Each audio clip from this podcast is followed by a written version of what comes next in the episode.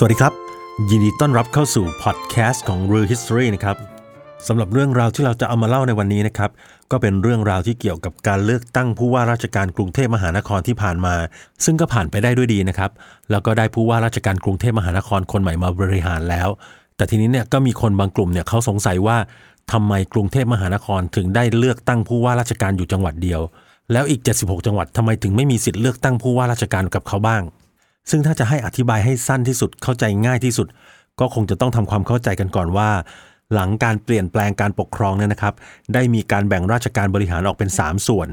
ส่วนแรกก็คือส่วนกลาง ส่วนที่ 2 ก็คือส่วนภูมิภาค และส่วนที่ 3 ก็คือส่วนท้องถิ่น กรุงเทพมหานครเนี่ยถือเป็นการปกครองส่วนท้องถิ่น ซึ่งก็เหมือนกับองค์การบริหารส่วนจังหวัด หรือว่าอบจเนี่ยนะครับ โดยที่ผู้ว่ากทม แล้วก็นายกอบจเนี่ย จะมีอำนาจหน้าที่ในแบบเดียวกัน แล้วก็มาจากระบบการเลือกตั้งเหมือนเหมือนกัน ซึ่งไม่เหมือนผู้ว่าราชการในต่างจังหวัดนะครับ เพราะว่าจังหวัดและก็อำเภอในแต่ละจังหวัดเนี่ยเป็นราชการบริหารส่วนภูมิภาค และประเทศไทยมีราชการบริหารส่วนภูมิภาค 76 จังหวัด โดยที่ไม่นับกรุงเทพมหานคร เพราะว่ากรุงเทพมหานครเป็นส่วนกลางของการบริหารประเทศอยู่แล้ว มีคณะรัฐบาล ซึ่งมีนายกรัฐมนตรีเป็นผู้นำฝ่ายบริหารเป็นผู้บริหารสูงสุด และกรุงเทพมหานครเนี่ยก็เป็นที่ตั้งสำนักงานใหญ่ของหน่วยงานราชการทุกหน่วยงานอยู่แล้ว ก็เลยไม่มีความจำเป็นที่จะต้องตั้งตัวแทนขึ้นมาดูแลพื้นที่กรุงเทพเหมือนพื้นที่ในต่างจังหวัด ส่วนต่างจังหวัดเนี่ยผู้ว่าราชการจังหวัดถึงแม้ว่าจะอยู่ในสังกัดกระทรวงมหาดไทย แต่ก็มีฐานะเป็นผู้แทนของฝ่ายบริหารจากส่วนกลาง ที่จะไปประจำในท้องที่ภูมิภาค มีหน้าที่รับนโยบายจากส่วนกลางมาขับเคลื่อน หรือมาประสานงานกับหน่วยงานอื่นๆ เพื่อให้การดำเนินนโยบายของฝ่ายบริหารเนี่ยไปในทิศทางเดียวกันทั้งประเทศ ดังนั้นผู้ว่าราชการในต่างจังหวัดเนี่ยก็เลยไม่มีอำนาจหน้าที่ในการบริหารจัดการจังหวัดเหมือนอย่างกรุงเทพมหานคร เพราะว่าอำนาจหน้าที่เหมือนผู้ว่าราชการกรุงเทพมหานครเนี่ยอยู่ที่นายกอบจซึ่งก็มาจากการเลือกตั้งเหมือนกัน ดังนั้นการที่มีคนมาพูดว่าประเทศไทยเนี่ยเป็นระบบราชการแบบรวมศูนย์ ไม่มีการกระจายอำนาจเนี่ยก็เป็นเรื่องที่ค่อนข้างเรียกได้ว่ามั่ว ราะว่าถ้าให้เล่าย้อนไปในประวัติศาสตร์เนี่ยนะครับ นับตั้งแต่รัชสมัยของในหลวงรัชกาลที่ 5 ก็ทรงมีพระราชดำริที่จะให้มีการบริหารจัดการท้องถิ่นด้วยตนเองตั้งแต่ปีพศ 2440 ได้มีการออกพระราชกำหนดสุขาพิบาลกรุงเทพรศ116 ซึ่งเป็นรากฐานของการวางระบบเทศบาล แต่เนื่องจากสยามในเวลานั้นเนี่ยแนวคิดเกี่ยวกับการบริหารจัดการท้องถิ่นด้วยตนเองเนี่ยเป็นเรื่องที่เรียกได้ว่าใหม่มาก ไม่เคยมีมาก่อน จึงทำให้โครงสร้างการจัดสุขาพิบาลกรุงเทพเนี่ย ก็ยังต้องเป็นการแต่งตั้งข้าราชการเข้ามาบริหารงาน ซึ่งก็ไม่ได้แตกต่างจากราชการบริหารส่วนกลางสักเท่าไหร่ จนกระทั่งในตอนที่ในหลวงรัชกาลที่ 5 เสด็จพระราชดำเนินตลาดท่าฉลอม ในอำเภอเมืองสมุทรสาครเมื่อปีพศ 2448 ประชาชนชาวตำบลท่าฉลอมเนี่ยเขามีความตื่นตัว แล้วก็มารวมกันเตรียมการรับเสด็จ ซึ่งการที่ประชาชนเข้ามามีส่วนร่วมในการบริหารจัดการท้องถิ่นในครั้งนี้นะครับทำให้ในหลวงรัชกาลที่ 5 ทรงโปรดเกล้าให้จัดตั้งสุขาพิบาลท่าฉลอมขึ้น โดยมีโครงสร้างมาจากการเลือกประชาชนในท้องถิ่น ให้เข้ามามีส่วนร่วมในการบริหารงานส่วนหนึ่ง แล้วก็อีกส่วนหนึ่งมาจากการแต่งตั้งข้าราชการประจำเข้ามาเป็นพี่เลี้ยง สุขาพิบาลท่าฉลอม ก็เลยกลายเป็นจุดกำเนิดของราชการบริหารส่วนท้องถิ่น ที่มีลักษณะกึ่งกระจายอำนาจ ซึ่งในเวลาต่อมาเนี่ยนะครับ ในหลวงรัชกาลที่ 6 ก็ได้โปรดเกล้าให้พระยายมราช ได้เตรียมความพร้อมในการจัดตั้งเทศบาล ให้เป็นการปกครองท้องถิ่นอย่างเต็มรูปแบบ แต่ด้วยความที่โครงสร้างการบริหารจัดการเนี่ยมันยังไม่ตกผลึก เพราะว่าในสยามก็ยังไม่เคยมีตัวอย่างการปกครองแบบท้องถิ่นให้ดู ก็เลยทำให้การจัดตั้งเทศบาลเนี่ยเป็นไปอย่างล่าช้า ในหลวงรัชกาลที่ 6 จึงได้โปรดเกล้าให้ตรา ธรรมนูญการปกครองคณะนักคราพบาลดุสิตธานี พศ 2461 เพื่อทดลองรูปแบบเมืองจำลองดุสิตธานี ซึ่งนับเป็นการปกครองในรูปแบบเทศบาลเป็นครั้งแรก โดยใช้รูปแบบการปกครองอย่างประเทศอังกฤษ มีการกำหนดให้เป็นนิติบุคคล แยกจากส่วนกลาง ให้มีรายได้ของตนเอง มีการดูแลกิจการต่างๆ ทั่วไปเกี่ยวกับกิจการภายในท้องถิ่น รวมถึงการออกใบอนุญาต แล้วก็การเก็บค่าธรรมเนียมอื่น ๆ เพื่อให้เป็นตัวอย่างกับข้าราชการระดับสูง ที่แม้ว่าจะไม่มีโอกาสได้เดินทางไปดูงานในต่างประเทศเนี่ยก็จะได้เห็นแล้วก็เข้าใจถึงวิธีการแล้วก็ประโยชน์ของเทศบาล ซึ่งต่อมาเมื่อในหลวงรัชกาลที่ 7 ขึ้นครองราชย์นะครับก็ทรงเร่งรัดให้มีการออกกฎหมายเทศบาลในทันที ในขณะเดียวกันก็ทรงขยายขนาดการทดลอง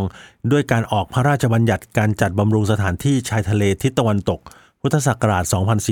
2469 ซึ่งเป็นการขยายจากเมืองดุสิตธานี มาเป็นการจัดการเมืองขนาดใหญ่จริง ๆ แทน แต่การออกพระราชบัญญัติเทศบาลยังไม่ทันเสร็จดี ก็เกิดการเปลี่ยนแปลงการปกครองในปี พศ 2475 ซะก่อน หลังการเปลี่ยนแปลงการปกครองนะครับ ก็ได้มีการแก้ไขร่างพระราชบัญญัติเทศบาล โดยการตัดประเด็นยุ่งยากออกไป แล้วก็ประกาศใช้ในปีพศ 2476 เลย ก็เลยทำให้เกิดการปกครองส่วนท้องถิ่นเป็นรูปเป็นร่างขึ้นมา แต่ว่าด้วยข้อจำกัดของพรบเทศบาลพศ 2476 ที่มันยังตกผลึกไม่มากพอเนี่ยนะครับ ก็เลยทำให้การขยายตัวของเทศบาลเนี่ยเป็นไปอย่างช้าๆ หลายคนอาจจะสงสัยว่าช้าแค่ไหนก็คือ จากปีพศ 2476 จนกระทั่งถึงปีพศ 2498 เนี่ยมีการจัดตั้งเทศบาลไปได้ประมาณร้อยกว่าแห่ง จากทั้งประเทศ 71 จังหวัด ซึ่งถ้าไม่รวมกับเทศบาลที่ยกฐานะมาจากสุขาพิบาลในสมัยสมบูรณาญาสิทธิราชเนี่ยนะครับ ก็จะเท่ากับว่า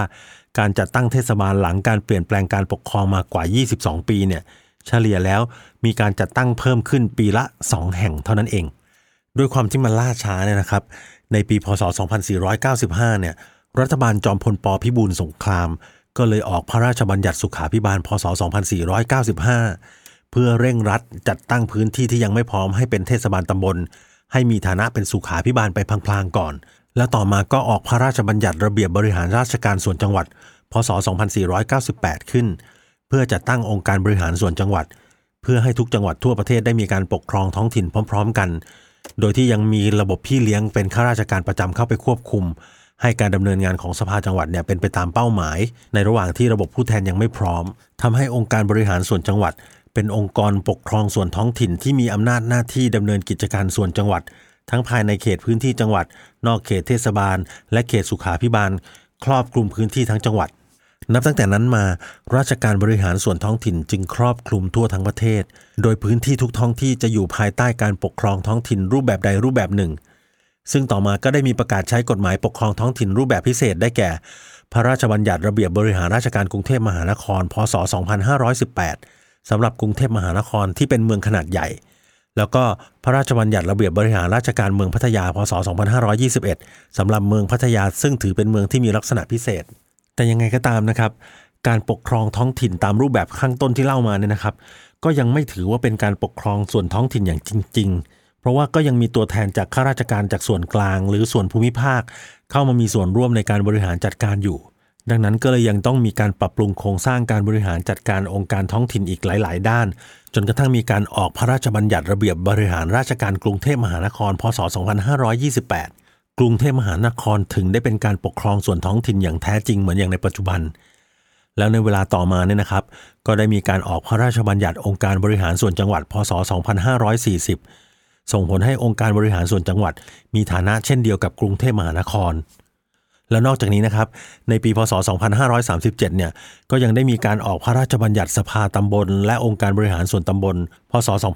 2537 เพื่อมาแทนที่สุขาพิบาล และก็เพิ่มอำนาจหน้าที่จนกระทั่งองค์การบริหารส่วนตำบลตามกฎหมายใหม่ แทบจะไม่ต่างไปจากเทศบาลเลย จะเห็นได้ว่าการปกครองส่วนท้องถิ่นไม่ว่าจะอยู่ในรูปแบบกรุงเทพมหานคร เมืองพัทยา องค์การบริหารส่วนจังหวัด เทศบาล องค์การบริหารส่วนตำบล ไม่ได้มีรูปแบบโครงสร้างที่แตกต่างกันเลย จะต่างกันก็แค่ขนาดของอำนาจหน้าที่ที่มีความรับผิดชอบไม่เท่ากัน จากที่เล่ามาทั้งหมดเนี่ยนะครับ ก็จะเห็นได้ว่าทุกๆ อย่างเนี่ยมีที่มาที่ไปของมัน มีการปรับปรุง มีการเปลี่ยนแปลงมาเรื่อยๆ ตั้งแต่สมัยรัชกาลที่ 5 จนถึงปัจจุบัน ดังนั้นการที่มีคนมาบอกว่าทำไมไม่อย่างนั้นทำไมไม่อย่างนี้ เลือกตั้งผู้ว่าราชการกรุงเทพแล้วทำไมไม่เลือกตั้งผู้ว่าราชการจังหวัดอื่นๆ บ้างทำไมไม่ปลดล็อกท้องถิ่น คนพวกนี้คือคนที่เอาแต่ใจ แต่ไม่รู้เรื่องระบบการปกครอง